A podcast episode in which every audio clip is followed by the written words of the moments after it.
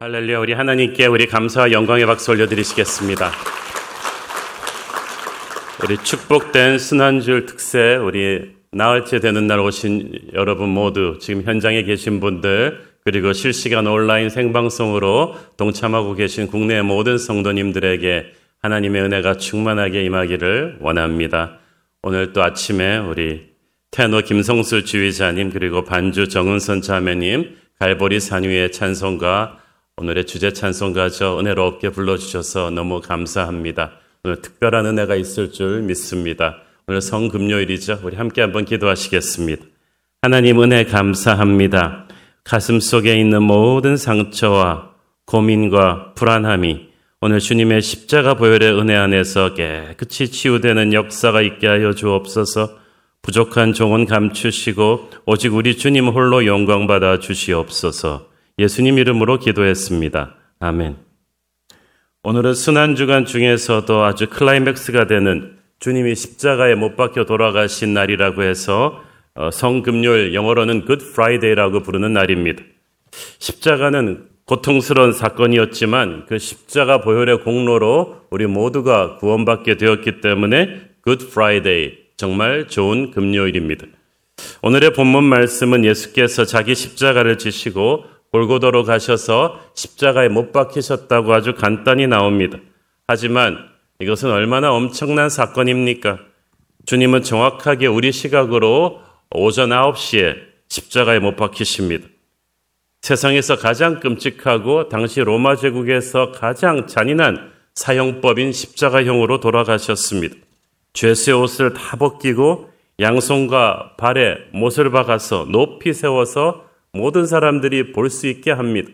육체적인 고통과 함께 사람들 앞에 이 벌거벗은 죽어가는 모습을 공개해서 말할 수 없는 정신적인 수치를 주기 위함이었습니다. 죄수는 점점 점점 폐에 물이 차는 타는 듯한 목마름과 탈진, 탈수의 고통으로 오랜 시간 고통스러워하다가 절명하게 됩니다. 그래서 고통과 탈진이 너무 오래 계속될 경우에는 자비를 베풀어 주는 방법으로 다리를 부러뜨리거나 창으로 찔러서 생명을 끊어주는 경우도 있습니다. 십자가의 고통이 너무나 길고 극심해서 로마의 문인 키케로는 십자가에서 죽는 사람은 천 번을 죽는다. 결코 로마 시민은 십자가형 같은 끔찍한 방법으로 죽여서는 안 된다고 할 정도였습니다. 그래서 이 십자가형은 그 당시 외국인 노예나 반란자, 아주 극악한 흉악범들에게만 이 형을 집행하곤 했습니다. 성경은 그저 간단히 예수님이 십자가에 못 박히셨다고만 말합니다. 우리는 우리가 조금만 고통당해도 굉장히 과장해서 말하지 않습니까? 그러나 하나님은 하나님의 아들이 받은 그 극심한 고통을 아주 겸손하고 심플하게 말하십니다. 진짜 사랑은 자기의 희생을 과시해서 말하지 않습니다. 묵묵하게 그 아픔을 견뎌냅니다. 그 엄청난 십자가 고난도 티내지 않고 묵묵히 받으신 주님처럼 우리도 우리 인생의 고난 앞에 너무 비명 지르지 말고 나 아픈 것만 소리 지르고 다른 사람의 아픔에는 무감각한 채 섭섭해 해서는 안 될 것입니다. 주님이 십자가를 조용하게 의연하게 지셨듯이 우리 또한 우리에게 주어진 고통의 십자가를 의연히 감내해야 될 줄로 믿습니다. 18절을 보니까 이 예수님을 십자가 죽음까지 몰고 간 종교 지도자들이 일부러 로마 정부를 사주해서 두 강도를 예수님의 좌우에서 같이 공개 처형했습니다. 그렇게 해서 예수님을 같은 급수로 묶었던 거죠. 마가복음에 보면 처음에는 함께 십자가에 못 박힌 강도들도 예수를 욕했다고 되어 있습니다. 누가복음에 보면 그 중에 한 강도가 나중에 회개하고 예수를 믿게 되죠. 십자가에서 무려 6시간이나 못 박혀 있는 동안에 가슴에 회심한 거예요. 이것이 얼마나 우리에게 소망을 주는 사건인지 모릅니다. 우리 모두 다 처음에는 주님을 주님으로 알아보지 못했던 죄인들이었는데 인생이 힘들고 어려울 때는 원망과 불평밖에 없었는데 하나님을 욕하고 원망했었는데 중간에서 어떤 뜨거운 은혜로 하나님을 알게 된 것입니다. 이 강도가 예수님을 믿은 시점이 중요합니다. 예수님이 수많은 기사와 이적을 행하시고 수많은 사람들이 예수님을 따라다닐 때 예수님을 믿은 것이 아닙니다. 지금 예수님이 온갖 박해를 당하시고 제자들에게까지 버림받으시고 외롭고 십자가에 못 박혀 죽어가실 때 예수님을 믿었어요. 그러니까 예수님을 믿어봐야 지금 세상에서 뭐 그렇게 크게 이익 보는 게 없는 그 순간에 예수님을 믿은 거예요. 이 믿음이 정말 고귀한 믿음 아닙니까? 이 십자가상의 두 강도가 인류 전체를 상징합니다. 인간은 인종이나 국가나 문화나 이렇게 학벌이나 재산으로 등급이 나누는 게 아니라 십자가에 어떻게 반응하는가에 따라서 좌우로 나뉘게 될 거예요. 어떤 추악한 죄를 지었더라도 진정으로 회개하고 결단하고 주님을 믿으면 십자가의 주님 앞에 무릎 꿇으면 그는 구원을 받을 것입니다. 그래서 우리가 성만찬 때마다 부르는 그 유명한 순환절 찬송과 그 샘물과 같은 보혈을 지은 윌리엄 카우퍼는 이 강도를 생각하면서 그 찬송가 3절 가사를 썼다고 합니다. 저 도적 회개하고서 이 샘에 씻었네.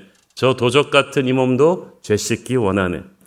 십자가상의 한 강도가 받은 용서는 우리 모두에게 마지막 순간까지 구원의 길이 열려 있다는 것을 뜻합니다.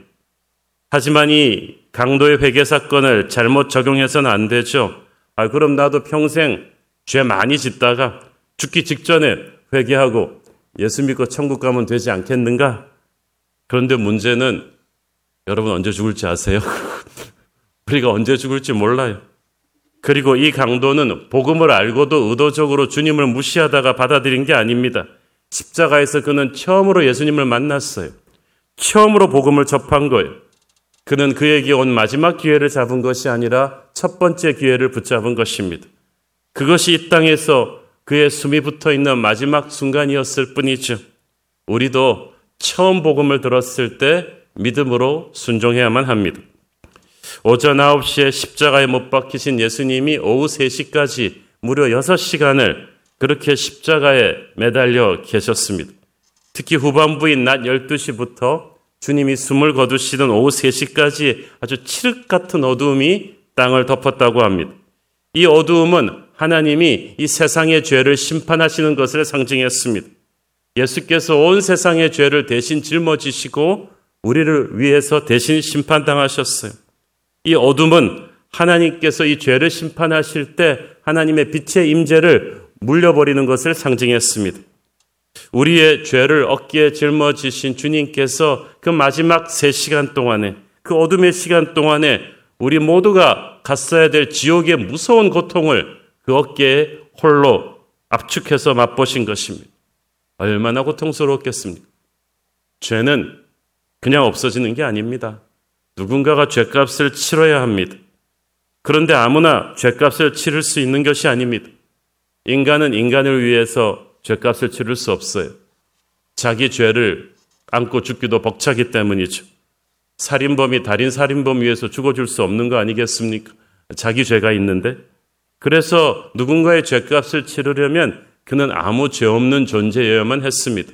그래서 오직 하나님의 아들 예수님만이 하실 수 있는 거예요. 돈으로 치르는 죄값이 아닙니다. 예수 그리스도의 생명으로 그 값을 치루었습니다. 그렇게 해야 죄 문제가 해결됩니다. 그렇기 때문에 우리가 이 죄 문제 쉽게 생각하면 안 돼요. 하나님의 아들의 그 결단이, 아버지의 그 결단이 없이는, 그 희생이 없이는 우리의 죄 문제가 해결되지 않았다는 거예요. 이사야서 53장에 보면 그가 채찍에 맞음으로 우리는 나음을 입었다고 했습니다. 예수님이 맞으셨기 때문에 우리의 병든 몸과 마음이 치유된 거예요. 우리의 치유는 그냥 주어진 게 아닙니다. 예수님이 대신 맞고 주신 치유입니다. 본래 상처가 없던 주님은 채찍에 맞아서 상처를 입게 되었고 원래 상처투성이었던 우리는 그의 상처로 인해 낫게 되었습니다. 우리의 죄에 대한 하나님의 진노가 가라앉았고 우리는 죄 용서함을 받습니다. 많은 사람들이 힐링, 치유 얘기를 많이 합니다. 그런데 힐링이 뭐 이렇게 약 바르고 조용한 음악 들으면서 자연 속에서 relax 한다고 되는 게 아닙니다. 진짜 근본적인 힐링은 예수님의 십자가 보혈을 통해서 주어지는 거예요. 십자가의 보혈로 죽는 killing이 없이 어떻게 힐링이 옵니까? 우리는 이제 그 십자가의 능력으로 매일매일 죄의 세력을 이겨나갈 수 있습니다. 이 십자가의 보혈, 논리적으로 설명되지 않습니다. 우리의 죄를 논리적으로 설명하고 합리화되는 게 아닙니다. 죄보다 더 큰 은혜의 능력만이 우리의 죄를 씻어낼 수가 있어요. 우리가 예수님의 십자가 앞에 와서 기도할 때 그 십자가에서 흘러나오는 보혈의 은혜가 우리를 덮는 거예요. 그때 우리 안에 있던 죄의 뿌리가 뽑혀나가는데 이때 말할 수 없는 하늘의 위로와 용서가 흘러듭니다. 그때 우리는 그걸 은혜 받았다고 하는 거예요. 어저께 이제 이번 주에 우리가 새 장로님들 피택 받으시는데 매주 그래서 피택 받으시는 장로님들 저랑 장로 스쿨 하거든요. 코로나 때문에 Zoom으로 하는데 어저께 그 피택 받으실 장 아, 임직 받으실 장로님 한 분 간증 들으면서 제가 은혜를 받았어요. 그분이 수년 전에 처음 우리 교회 나오셨을 때 경제적으로 가정적으로 말할 수 없이 막 모든 게 폭발하기 일보 직전에 힘든 때였다고 합니다. 그런데 어느 날 일찍 교회 새벽 기도 시간에 와서 기도하는데 꿈인지 생시일지 모를 환상을 보았다고 합니다. 본인이 time slip 한 것처럼 예수님이 십자가에 못 박히던 그때 있었는데 본인은 그냥 밖에서 빙빙 돌고 있었는데 주님 십자가에 못 박혀 돌아가시고 그리고 이제 가까이 가보니까 집에 불들이 툭툭 꺼지고 그런데 위로 올려다 보니까 예수님이 아직도 십자가에 못 박혀 계시더라는 거죠. 주님이 나를 기다리고 계셨구나. 십자가에 주님이 나를 기다리고 계셨다는 걸 깨달으면서 그때부터 막 이분이 왈칵 눈물이 쏟아져가지고 손수건도 안 갖고 왔는데 그냥 눈물 콧물이 교회 바닥에 탁 쏟아지는 그런 통곡의 은혜가 있었다고 합니다. 십자가 보혈의 은혜를 체험하는 순간이죠. 오늘 우리가 영상으로 본 찬송가 갈보리 산 위에 십자가 서스니를 작사한 이 조지 버나드 목사님의 스토리가 비슷하지 않습니까? 미시간주 어떤 교회에서 집회를 하는데 대중들 사이로 십자가의 예수님을 본 거예요. 너무 충격을 받고 이 목사님이 며칠 동안 기도를 하는데 집회 도중에 보았던 그 예수님의 십자가가 기도 중에 이분한테 직접 보여진 거예요. 그래가지고 그 십자가 앞에 엎드리는데 그 십자가의 보혈이 자기에게 철철 쏟아지는 환상을 본 것입니다. 그러면서 막 눈물 콧물이 범벅이 되면서 십자가의 은혜가 자기에게 그대로 전달되는 그래서 나온 찬송가가 바로 갈보리 산 위에 십자가 섰습니다. 이 배경을 알고 부르면 들으면 얼마나 은혜로운 찬송가입니까? 오늘 성 금요일을 맞아서 우리가 함께 기도할 때 저는 여러분 모두가 버나드 목사님처럼 이 갈보리 십자가 앞에 엎드리는 경험이 있기를 바랍니다. 십자가를 멀리서 보지 말고 십자가 바로 앞에까지 가서 고개를 들어서 십자가의 주님을 보는 거예요. 십자가는 장식품이 아니거든요. 십자가가 포인트가 아니라 십자가의 주님이 포인트죠.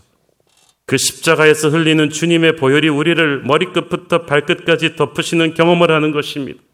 그 보혈이 보통 피입니까? 하나님의 아들의 피기 때문에 보배로운 피. 그래서 보혈 아닙니까? 우리의 죄를 깨끗이 씻어내는 능력이 있는 피입니다. 우리의 병든 마음과 육체를 치유하는 능력이 있습니다. 어둠의 권세를 몰아내는 능력이 있어요. 마귀의 사슬을 끊어내는 능력이 있어. 그 난파선처럼 엉켜진 여러분의 부서진 인생을 다시 회복해 하는 능력, 개인과 가정과 교회와 국가를 회복하는 능력이 이 보혈의 능력이 있음을 믿습니다. 저는 어렸을 때 남들보다 어, 당시 그 손님 마마라고 부르던 천연들을 굉장히 늦게 알았습니다. 백신 접종을 일찍 못했던 것 같아요. 그래서 초등학교 4학년 때인가 5학년 때 그걸 알았어. 그러니까 막 며칠 동안 열이 펄펄 끓면서 온몸에 검은 반점이 들고 그때 동네 병원 의사도 얘는 지금 너무 늦었다고 어, 살아나도 온몸이 그냥 점이 가득한 피부가 망가질 거라고 그렇게 했습니다. 어떻게 의사가 못된 말을 할 수 있는지 모르겠어. 그래서 어머님도 저도 그냥 그냥 기도밖에 할 수 없었는데 어린 나이에도 막 정신이 들었다 맞다 그냥 열이 너무 높다고 기도하는데 아 밤에 창문 쪽에서 조그만 십자가의 환상을 보았습니다. 그 십자가가 점점 커지면서 방 안을 환하게 채우는데 그때 어린 나이에도 딱 평안함을 느끼면서 잠이 들었어. 그 다음날부터 거짓말처럼 열이 떨어졌어. 며칠 만에 나았어요. 어, 피부도 곰보가 되지 않았어요. 어린 나이였지만 저는 십자가의 능력이 있음을 확실하게 체험했습니다. 여러분, 어, 그 오래전에 그 영화 크리스천 연합 배너 기억나세요? 그 배너 영화 마지막에 보면은 그 베너의 어머니와 누이가 오랫동안 억울하게 감옥에 갇혀 있었던 까닭에 이 뭉둥병에 걸려 있었어. 그런데 베너랑 그 어머니와 누이, 뭉둥병에 걸린 누이가 갈보리산 십자가에 주님 못 박혀 죽으시던 그때 막 마지막 다 이뤘다고 주님 돌아가시던 그때 그 보혈이 흘러내리는 십자가 앞에서 서 있었는데 그걸 바라보기만 했는데 순간적으로 보니까 뭉둥병이 다 나아 있는 거예요. 보혈의 은혜가 그 가정을 새롭게 바꾼 것입니다. 오늘 우리는 버나드 목사님처럼 십자가 앞에 와서 기도할 때 십자가에서 흘러내는 보혈이 우리를 깨끗하게 치유해 달라고 기도하십시다. 오늘 제가 특별히 치유기도 하겠다고 했는데 이 치유기도는 한옥 목사가 하는 게 아니라 여러분을 그냥 그 십자가 보혈의 은혜 앞에 데려다 놓는 것입니다. 우리의 몸과 마음을 치유하는 그 보혈의 능력이 이 갈보리 보혈에 있음을 믿습니까? 그래서 이 십자가를 그냥 보면서 아 그냥 또 순환주일이구나 예수님 참 힘드셨겠다 이렇게 막 나랑 십자가를 동떨어져서 생각하는 게 아니라 그 보혈이 나를 위한 것이었구나 라고 생각하면서 그 버나드 목사님처럼 십자가 밑둥을 붙잡고 고개를 들어서 주님의 얼굴을 바라보십시오. 그분이 십자가에서 흘러내리는 피가 나를 적셔달라고 기도하십시오. 여러분에게 은혜가 임할 것입니다. 치유가 임할 것입니다. 기도하겠습니다. 주님 은혜를 감사합니다. 하나님, 얼마나 많은 사람들이 인생의 절망의 끝자락에서 주님의 십자가를 붙잡고 흘러내리는 보혈을 체험하고 새롭게 태어났습니까? 오늘 우리가 그렇게 되기를 원합니다. 몸이 건조한 고난주간을 보내지 않도록 매너리즘에 빠진 고난주간이 아닌 십자가의 생생한 은혜가 그 보혈이 나를 머리끝부터 발끝까지 흘러 적시는 성령 체험하게 하여 주옵소서.